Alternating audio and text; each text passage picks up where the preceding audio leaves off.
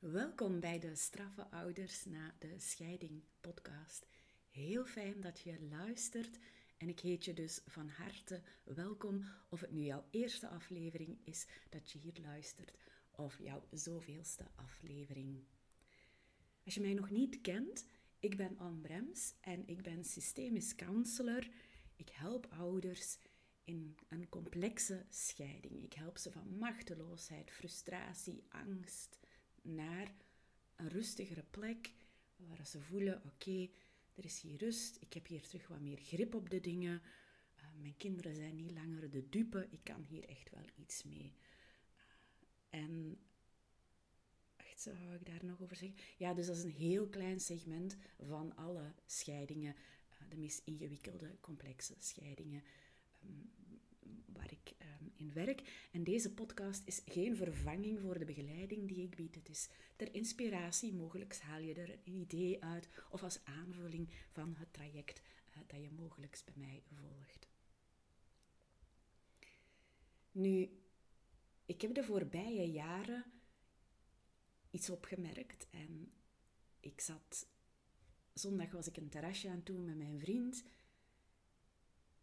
en ik weet niet hoe dat we erbij kwamen, hoe lang ik nu bezig ben met, met parallel ouderschap, met complexe scheiding. En dat is nu toch al bijna, pardon, ik ben verkouden, dus mijn, mijn stem hapert met momenten. En dat is nu toch in het najaar, dit jaar, vijf jaar. Vijf jaar dat ik voltijds mij op die complexe scheiding heb gericht om mijn ervaring, mijn deskundigheid, om te luisteren naar ouders in die situatie, om hen echt te begrijpen waar ze mee worstelen en hoe ze precies uh, verder geholpen kunnen worden. En ik heb doorheen die vijf jaar heb ik geleerd dat ik verandering kan brengen um, voor mensen in zo'n situatie door met één persoon te spreken met één persoon is voldoende.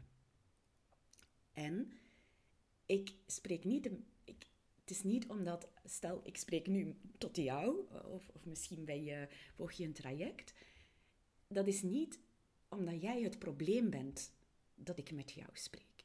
Eigenlijk, dat klinkt nu heel raar, maakt het voor mij niet uit met wie ik spreek. Als ik maar één iemand in dat systeem heb, dan kan ik verandering meebrengen. Die verandering, dat is rust, dat is, dat is welzijn. En ja, ik werk daarbij de voorbije jaren zowel met ouders als met kinderen. En nu kom ik tot mijn punt. Mijn ervaring is dat ik meer voor kinderen kan doen in een complexe scheiding door de ingang te nemen via een ouder. Dus dat wil niet zeggen dat de ouder waarmee ik spreek het probleem is dat idee bestaat wel. Hè? Als, je, als je in therapie gaat, als je in begeleiding gaat, ja, dan ben jij het probleem. En ik snap dat je zegt van, oh, ik zou echt willen dat de andere ouder ook iets doet. Ja, eigenlijk moet die in begeleiding, daar is iets voor te vinden. Ja. Maar ik spreek nu met jou en ik spreek dus met de persoon die zich tot mij richt en die zegt, ik ben bereid om hier iets te doen. Ik doe al heel veel. Hè. De, de, ouders die ik spreek, die doen al heel veel. Ik ben bereid om toch nog iets nieuws te gaan proberen om uh, verandering te brengen voor mijn kinderen. Voilà. En op die manier ben ik geëvolueerd doorheen die uh, jaren van ja, focus op het kind naar meer ja, die ouder, de ouderbegeleiding. En daarom dat ik jou ook toespreek. Dat zie je ook in mijn logo. Mijn logo heb ik is al wel dat is zes jaar geleden dat ik mijn logo. Nee, minder. Doet er niet toe. In mijn logo zie je uh, van, van, van mijn werk, dat is glinster. En in dat logo zie je een springend kindje in het midden. Dus tussen de I en de N. En dat staat voor veerkracht, voor een kind dat rechtveert, dat opspringt uit tegenslag. Uh, ik ga dat logo niet veranderen, die ambitie heb ik niet. Um, maar uh, ik weet nog dat toen iemand zei van ja, je doet het voor de kinderen. Ik doe het nog altijd voor de kinderen, maar ik doe het um, ja, door met de ouders te spreken. En ik merk dat mijn liefde echt enorm aan het groeien is, al is het al niet groot, voor ouders. Ouder zijn is zo pittig, zo uitdagend en zij kunnen alle steun en hulp eh, gebruiken en zorg en liefde. Oké, tot daar een heel lange uh, intro, maar dat wou ik nog eventjes zeggen. Ik ben een reeks aan het maken over meer rust in co-ouderschap. Vorige week heb ik daar de intro uh, toe ingesproken. Dus als je eventjes niet weet waarover het gaat, je kan ook nog de aflevering van vorige week beluisteren. Ik heb dus een meer rust in co-ouderschap geschreven en daarin lees je vijf manieren die ouders toepassen in een complexe scheiding om rust en houvast te creëren. En vandaag wil ik het met jou hebben over de eerste manier die ik in meer rust in co-ouderschap toelicht. En dat, die draait helemaal rond de zorg voor jouw gezondheid. Ik ga eventjes nog um, ja, verder scrollen. In meer rust in co-ouderschap. Ja, dankjewel. You cannot pour from an empty cup. Zo het beeld dat je als je kopje leeg is, als je batterij leeg is, kan je moeilijk inschenken voor een ander. En ouder zijn in een complexe scheiding, dat vreet aan jou als ouder. De beschuldigingen, de verwijten van de andere ouder, het modder gooien, mogelijk ook nog um, rechtbanken, um, advocaten, um, een zitting uh, waar je kapot van bent, waar je heel wat te horen krijgt over jouw ouderschap. Mogelijk zijn er ook instanties die meekijken, waarin je voelt van, ik, ik heb hier geen, ik voel mij hier niet meer goed als ouder. Kinderen die meedoen aan de strijd, die mee ingezet worden.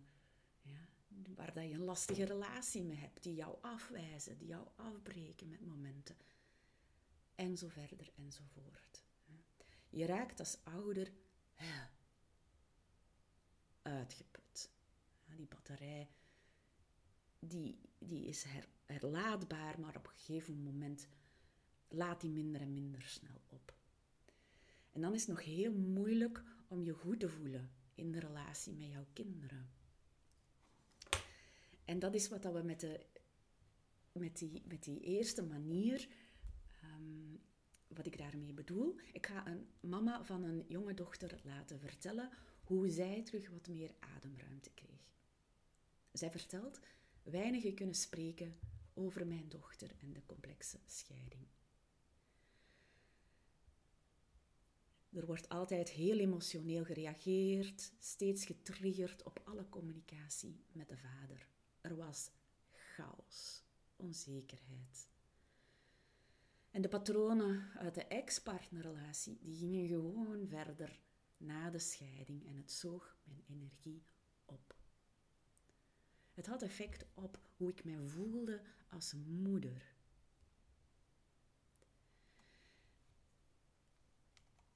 Ik ben daar stap voor stap met deze ouder aan de slag gegaan. En um, we hebben ja, bepaalde tools ingezet om meer ademruimte te krijgen. En wat doet zij nu? Ze merkt als ik verdriet heb, ik ga er nu niet van weg. Dus dat is een van de tools die ik ouders aanleer. Ik ga mijn eigen verhaal ruimte geven, vertelt ze. Ik draai muziek en dan focus ik mij op waar ik dankbaar voor ben. En dan merk ik dat ik beter kan focussen op mijn kind. Ik ben dan veel minder met de papa bezig. En ik voel in mijn hoofd wat meer vrijheid. Ik voel veel meer contact met mijn kind. Er is veel veranderd sindsdien, vertelt deze mama. En mijn kind is opener geworden, ze vertelt veel meer en ik ook. Er is minder angst in huis dat regeert.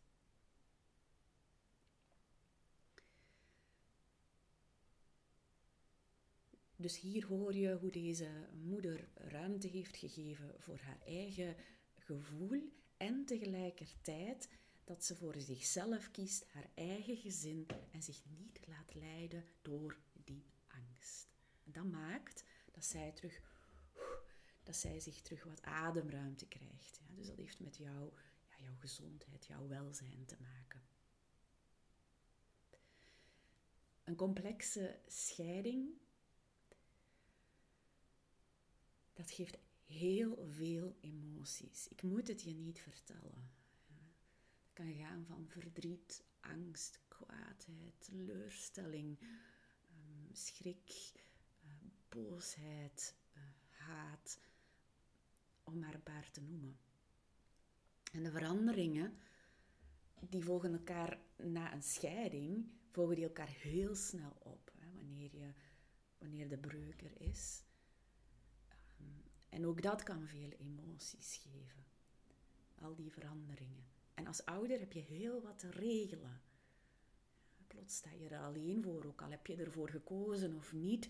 Maar je moet het wel alleen gaan regelen, financieel, praktisch, een nieuw huis. En sommigen voelen opluchting, heel snel opluchting na de scheiding. En anderen voelen zich nog lange tijd slecht. Sommigen zijn heel snel klaar voor een nieuw leven en worden verliefd op iemand nieuw. Sommigen blijven heel lang nog verdriet voelen, kwaadheid, teleurstelling. En soms is er gewoon heel wat gebeurd in de relatie dat je nog te verwerken hebt, dat tijd vraagt.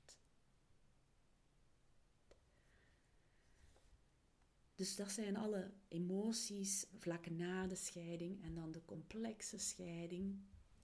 Daarna die, die ook heel, heel veel emoties geeft, alle complicaties die daaruit uh, voortvloeien, die geven hoge, hoge, hoge stress. Je hebt niet alleen praktisch eh, heel veel te regelen en veel ballen in de lucht te houden. En daartoe ben je bereid. Hè, dat doe je voor je kinderen, als die het goed hebben. Dus dat regel je allemaal. Maar toch merk je dat die complexe scheiding, dat dat um, soms dweilen is met de kraan open. Ja. Je merkt dat je kinderen ermee worstelen met de, de aanhoudende ruzie, de spanning, uh, het gedoe. Je merkt dat zij de dupe ervan zijn. Dus je wil je kinderen na de scheiding niet verder belasten. Ze hebben het al lastig. En dan merk je dat dat ook nog eens op hun bord komt. En daar wil je hen in ontlasten. En toch merk je van, ah, ze zitten ermee. Ja, nu kan mijn kind niet naar de hobby gaan wat hij wil, omdat wij als ouders niet gezamenlijk een besluit daarover kunnen nemen. Dus je wil hen die problemen in dat co-ouderschap echt wel besparen en dat geeft hoge, hoge, hoge stress. Ja, daar zie je vanaf als ouder. Dat je je kind dan niet, dat dat maar niet lukt je wil dat bieden aan jouw kind. En daardoor ga je s'nachts ook piekeren, wakker liggen van de zorgen. Um, of mogelijk ga je je niet kunnen concentreren op je werk. Merk je, oh, die mail van de andere ouder, die houdt mij toch nog bezig. Ik werk aan mijn, mijn werk, dat ik mijn werk niet zo goed kan doen. Je merkt ook in, in, in jouw vriendschappen of bij jouw familie dat je misschien wat prikkelbaarder bent dat daar ook de machteloosheid het overneemt in de gesprekken, de frustratie.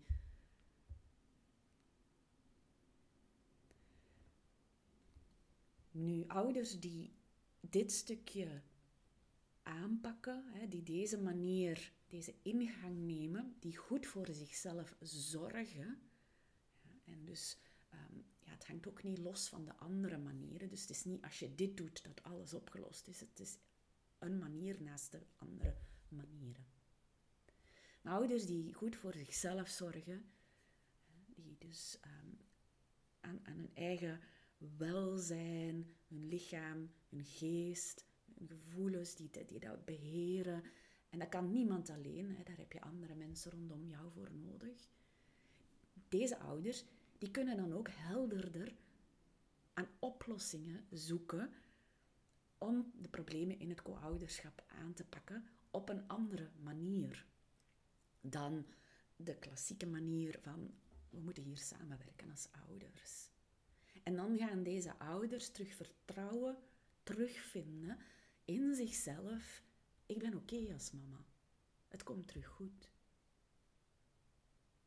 Ik ga tenslotte nog eventjes, ik had dat niet gepland, dus ik ga het eventjes opzoeken. Nog um, een verhaal vertellen van een ouder. En moet ik eventjes. Ik had het zondag gepost op Instagram. Ik had een stukje uit haar, uit haar verhaal uitgepikt. En ik denk dat dat wel wat mensen, dat heeft wel wat mensen geraakt ook. Dus Johanna vertelt, voordat ze instapte in het traject bij mij, zei ze, ik voelde me falen als mama. En dit wilde ik niet meer voelen. Ik herinner mij Johanna. Een heel lieve, zachte, uh, goede vrouw. En um, hoe zij merkte, ik, ik, ik, voelde mij falen. En dan, dan, ja, dan, dan komt mijn ouderbegeleidende rol uh, in actie. Maar ze vertelt hoe ze twijfelde ook om in het traject te stappen. Want stel dat die andere ouders dat heel goed doen. Hè? Oh jee, stel dat daar de, de, de perfecte ouder zit. Hè? De perfecte ouder die niet bestaat. En dan zei ze, ik was bang dat ze zouden zien dat ik iets verkeerd zou doen uh, met mijn kinderen. Nu, zij is enorm gegroeid ook daarin, doorheen het traject. En um, ja, als je de hele getuigenis wilt lezen, kan je eventjes ook naar de website gaan. Um, www.glinster.co reviews naar Johanna. Um, en ze merkt hoe haar zelfvertrouwen is gebeterd. Ja, dat ze sterker staat. Dat ook al gebeurt er iets in het gezin dat verkeerd loopt of niet goed loopt, hè, dat ze er samen uit geraken. Voilà. En dat is, dat is welzijn in een gezin. Daar ben ik heel blij om. Als je de andere manieren uh, nu al wil lezen, ik ga de komende weken ga ik verder gaan. Maar je kan ook meer rust in co-ouderschap downloaden, gratis. En dat is op www.glinster.co gids. En daar vul je jouw naam in en jouw e-mailadres. En dan krijg je ook meteen meer rust in ouderschap uh, doorgestuurd. Dan kan je ook de andere manieren lezen. Voilà. Volgende week, de tweede manier.